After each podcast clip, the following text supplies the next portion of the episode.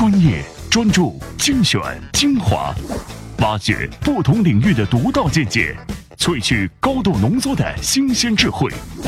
欢迎收听专栏精粹。专栏精粹，我是老彭，又到了我们来听文章的时间。今天到底有哪些精彩的话题呢？我们来听听看。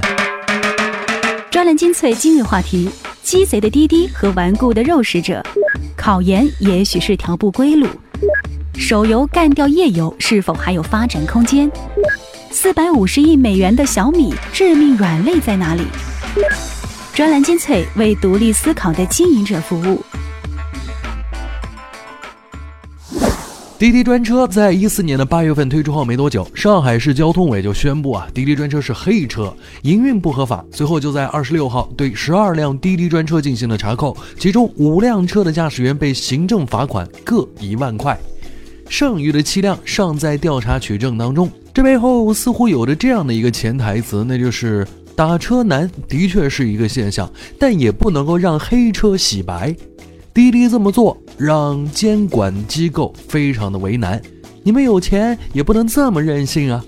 但这件事情牵涉到的社会创新其实是很有价值去挖掘的，只是在目前的法律环境以及社会环境当中还没有找到合情合理的存在方案。企业吹牛骗粉当然该骂，但如果企业创新被落后的规则扼杀，这个时候该不该挺呢？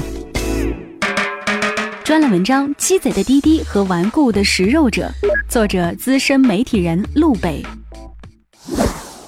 目前出租车行业最大的矛盾是供需不平衡。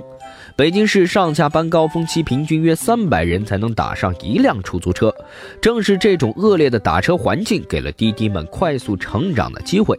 虽然打上车还是不简单，但至少不用大冷天站在风口上等。舍得花钱的话，出五十块钱小费，专车们也会立马响应你的需求。当年滴滴快滴们刚刚起事的时候，交通运输部曾经出台一个通知，就建立统一电召平台，征求社会意见。幸亏这个电召平台没有建立起来，否则滴滴快滴们早就走进尘埃了。当时的打车软件只为出租车司机服务，还差点被棒杀。现在的专车服务被打压，也就一点也不奇怪了。这一次滴滴遇到的是一个险境，如果处理不好，专车业务被砍，不但失去前景，而且很难找到接盘侠。这要论及滴滴的商业模式，向乘客收费这条路被交管局管死了，向出租司机收费无异于自杀。搭车卖别的产品希望也不大，因为工具属性太强，最简单可行的就是搭售私家车服务。没想到滴滴果然鸡贼，用户做大之后，很快推出专车服务和出租车抢生意。滴滴刚开始只告诉出租司机：“我来帮你增加收入。”没想到这个软件最后还会抢走他们很多好生意。这个时候卸载也来不及了。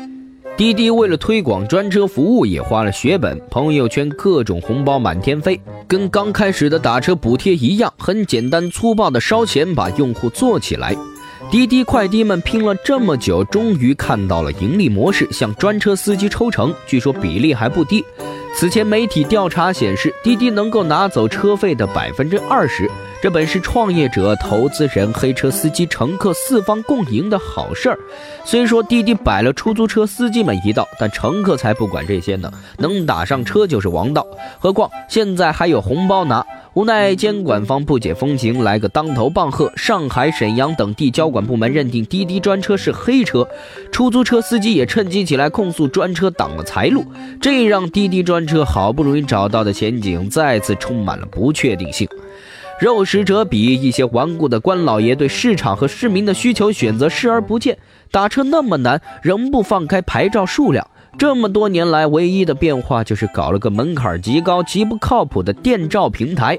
黑车问题并不是滴滴专车带来的，能存在这么久，主要原因就是出租车太少，不解决运力问题，却把火力集中在打车软件上，是舍本求末呀。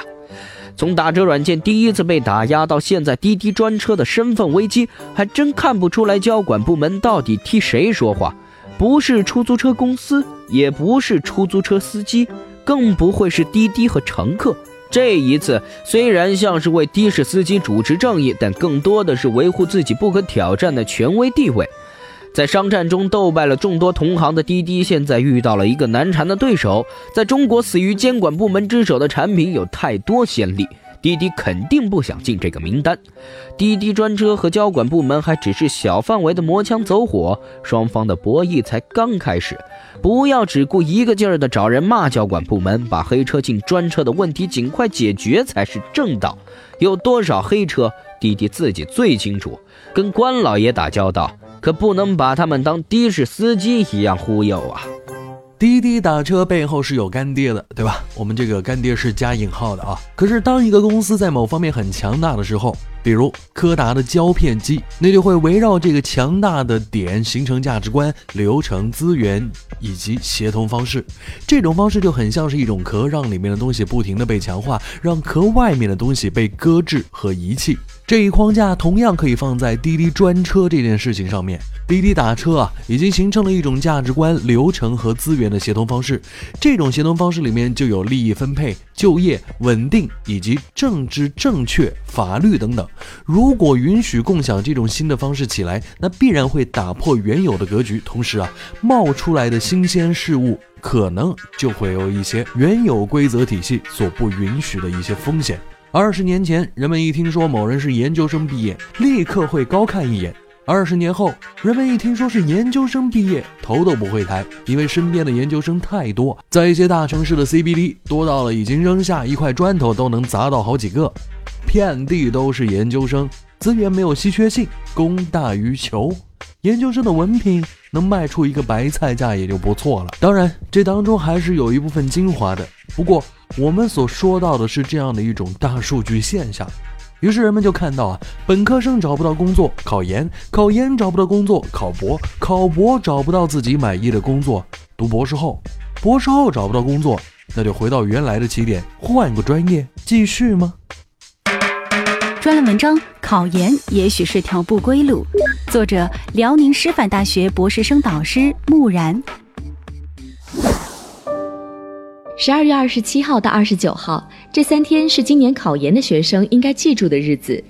京华时报报道说，教育部发布数据表明，二零一五年全国硕士研究生考试报名人数为一百六十四点九万人，比去年减少六点五万人，这也是近六年来考研人数第二次下降。其实降的还不够，最好降到一九九零年代初的水平，降到一九八零年代更好。这是因为社会上根本不需要这么多研究生。研究生扩招是教育产业化的恶果，与人文教育只有表象而无实质性的联系。教育立国，科教兴国，与研究生扩招有必然联系吗？没有。研究生太多了，如蝗虫般泛滥，也如蝗虫般浪费资源。研究生由天之骄子中的骄子，滑落为人间就业的弃子。美好人生的三十多年，读书就是为了找工作，为了找工作才不得不读书，这是把生命当球踢，可惜。考研对于一部分人来说，走的简直是一条不归路。学的越多，挣钱越少，挣钱越少，还死要面子。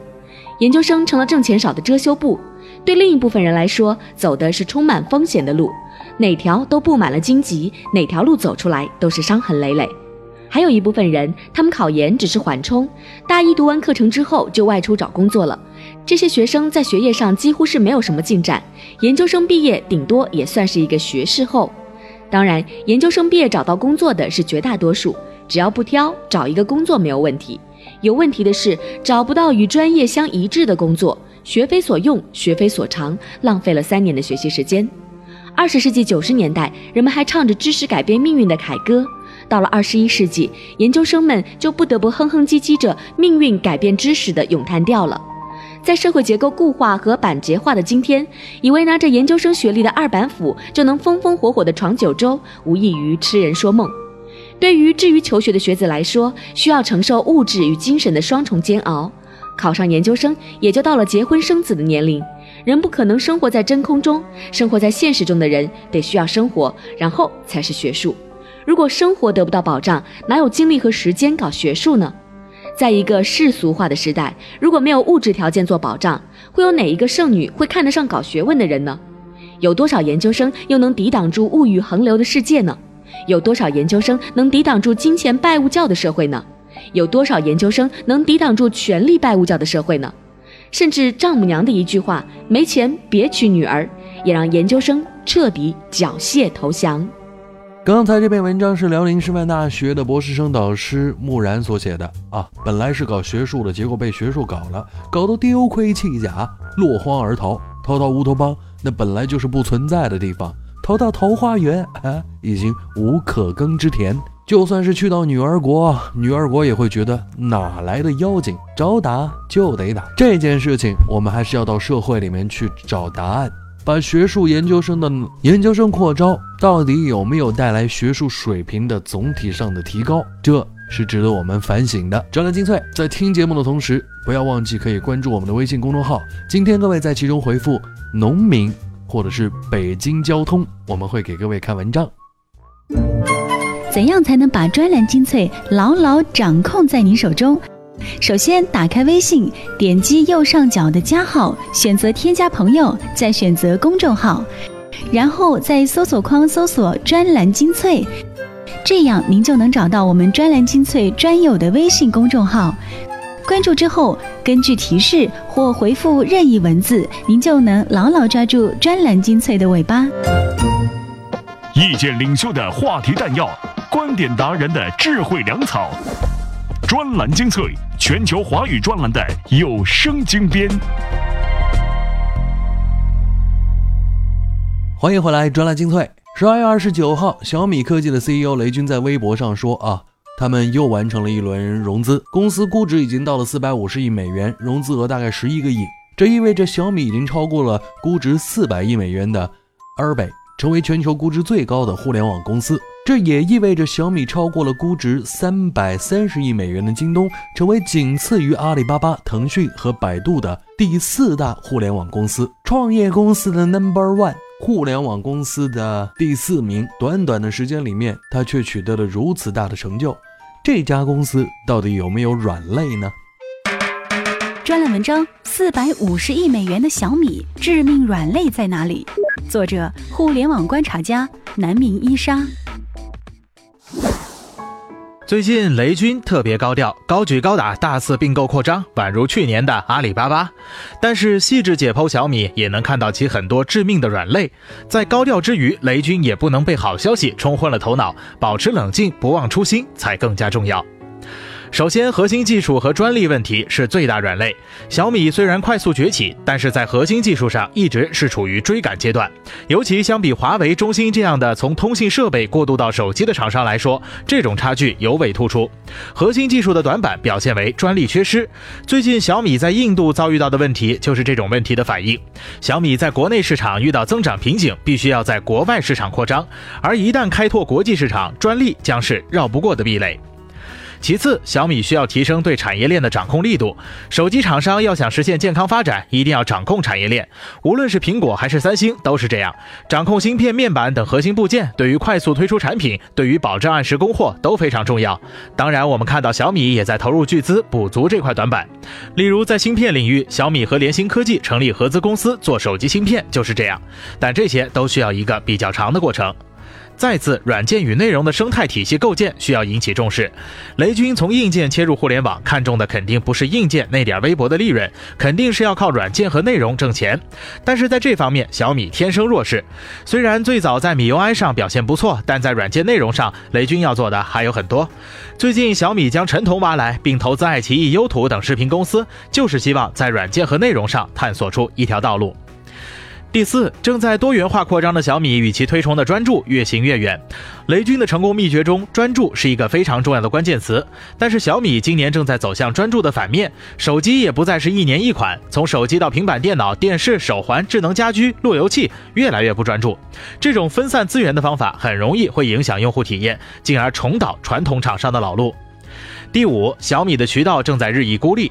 小米现在是中国第三大电商，但小米在渠道上过于自私，在社会渠道中日益孤立。小米与京东一直没有合作关系，与阿里巴巴的关系也随着阿里巴巴与魅族的结合不冷不热。小米做电商的基础在于粉丝文化，如果小米的大众用户出现负口碑效应，势必会影响小米的品牌，从而影响小米在电商上的流量和关注度。这时候，在其他渠道关系一般的情况下，小米的电商流量来自何方？最后，小米的低利润率能够支撑起估值来吗？根据外媒的报道，有一个细节，在 All Stars 全明星基金、新加坡主权基金 GIC、DST、云峰基金等参与投资的情况下，一些大型投资者却拒绝参与上述融资交易，因为他们担心小米不能成功从智能手机销售商转型为高利润率软件和服务平台，认为小米的估值太高。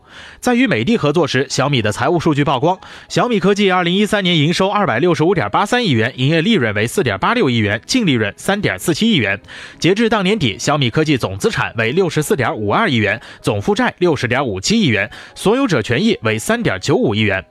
依据这一数据计算，小米科技净利润率仅为百分之一点三，这样低的利润率是否能够支撑起四百五十亿美元的高估值，令人生疑。小米是坐着火箭一般的速度发展到了今天，他们没有放慢脚步让自己走稳，而是选择了继续跃进。这当中肯定是有雷军自己的选择。总而言之，小米崛起的速度让人瞠目。但是这样一个瞬息万变的时代，颠覆者很容易被另一个颠覆者颠覆。小米能否补足这些软肋，创造一个奇迹呢？我看关键还在于我们在 BAT 之后是否还需要一个。M 呢？专栏精粹，我是老彭，继续我们要跟各位一起来聊聊电子游戏这件事情啊。当然，我们不是说它好还是坏，因为现在电子游戏已经成为一个巨大的产业。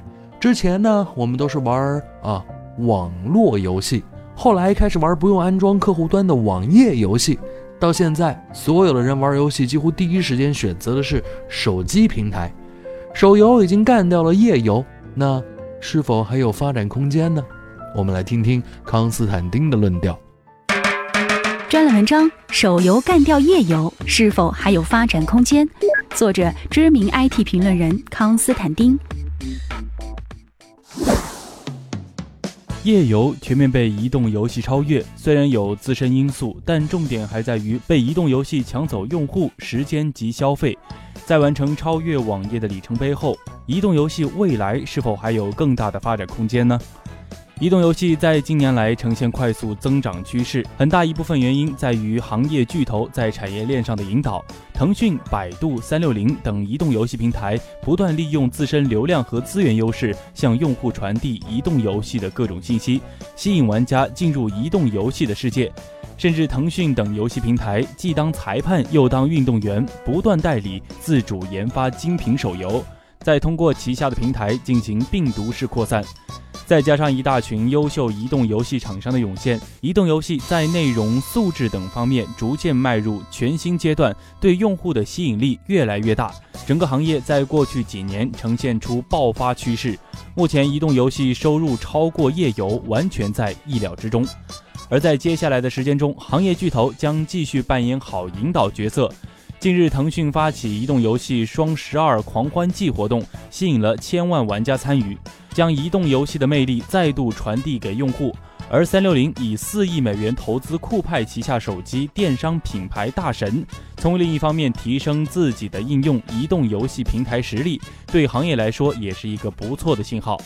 苹果则是在提升用户支付消费习惯方面不断努力，接连发出支持银联支付、一元购买 APP 等大招，尤其是后者，直接让 App Store 下载量提升十一倍之多。且其中绝大多数为移动游戏，这意味着移动游戏在接下来很长的时间内将保持增长势头，甚至有可能成为某些巨头不可或缺的支柱业务，整体收入也将随之增长。未来超越端游也并非不可能。但同时，移动游戏行业也并不全是一片利好消息，那些不利因素同样不可忽视。从全局来看，移动游戏的载体智能终端增长已经放缓。平板电脑销量的下滑有目共睹，智能手机销量同样不容乐观。美国市场研究机构 IDC 最新研究报告称，中国智能手机成长的全盛期已过。据数据显示，中国第三季度智能手机的出货量总额为1.05亿部，环比增长百分之一，同比增长百分之十一，远低于此前增长速度。移动游戏是伴随着智能终端共同成长，如今宿主增长速度放缓，移动游戏移动游戏虽然不至于一下子停滞不前，但有可能会保持在一个较小幅度增长的态势中，不复以往狂飙突进的气势。此外，在十二月十七号举行的二零一四年年度中国游戏产业年会上，新闻出版广电总局副局长孙寿山表示。要实施移动网络游戏分类审批管理办法，总局关于加强移动网络游戏出版服务管理的通知将于近期下发。其中，消除类、塔防类、跑酷类等休闲益智国产移动网络游戏将极大简化审批程序，这对轻度游戏是好消息，但很有可能动作类、射击类游戏将加大审批严格度。或许将在一定程度上影响移动游戏在细分领域上的均衡发展，进而影响整个行业的快速推进。总体来看，移动游戏行业还是会呈现增长趋势，但在发展到一定阶段后，变数就会开始增多，甚至出现增长与放缓交替出现的情况。而这取决于游戏平台、开发商、智能终端企业、用户乃至社会舆论之间的和谐度。一方出现偏差，就会产生连锁反应，影响整个行业走势。我们一直在呼唤电影要出现分级化，如今啊，随着移动游戏的低龄化趋势，也已经引起很多人的重视。他们都在建议要尽快的制定分级制度，尽可能保护儿童以及青少年的健康成长。无数的年轻父母在自己腾不出手来照顾孩子的时候，其中很多人第一选择就是把手中的手机递给孩子，选一个适合他玩的游戏。但这种做法真的对吗？未来就算有了分级制度，又能让孩子健康成长吗？专栏精粹，今天的节目就到这里。再一次提醒各位，在我们的微信公众号当中回复“农民”或者“北京交通”，我们将会给各位看文章。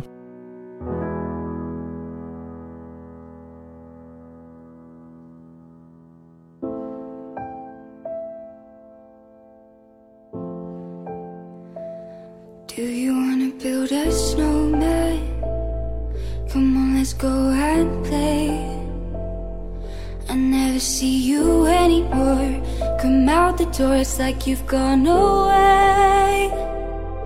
We used to be best buddies, and now we're not. I wish you would tell me why.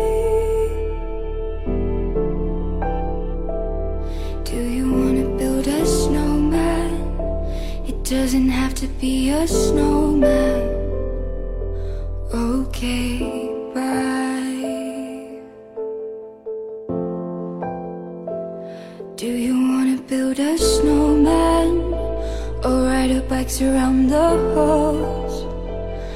Some company is overdue. I've started talking to the pictures on the walls. It gets a little lonely, all these empty rooms, just watching the hours tick by.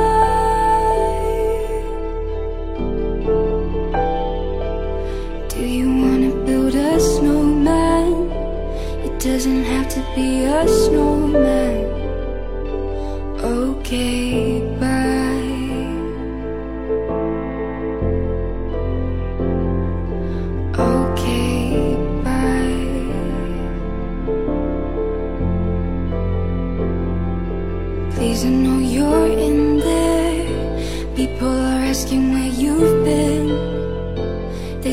courage and I'm trying to. I'm right out here for you. Just let me in. We only have each other. It's just you and me.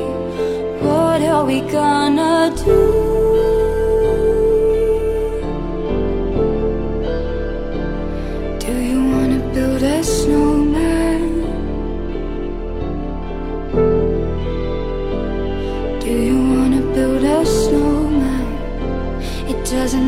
be a snow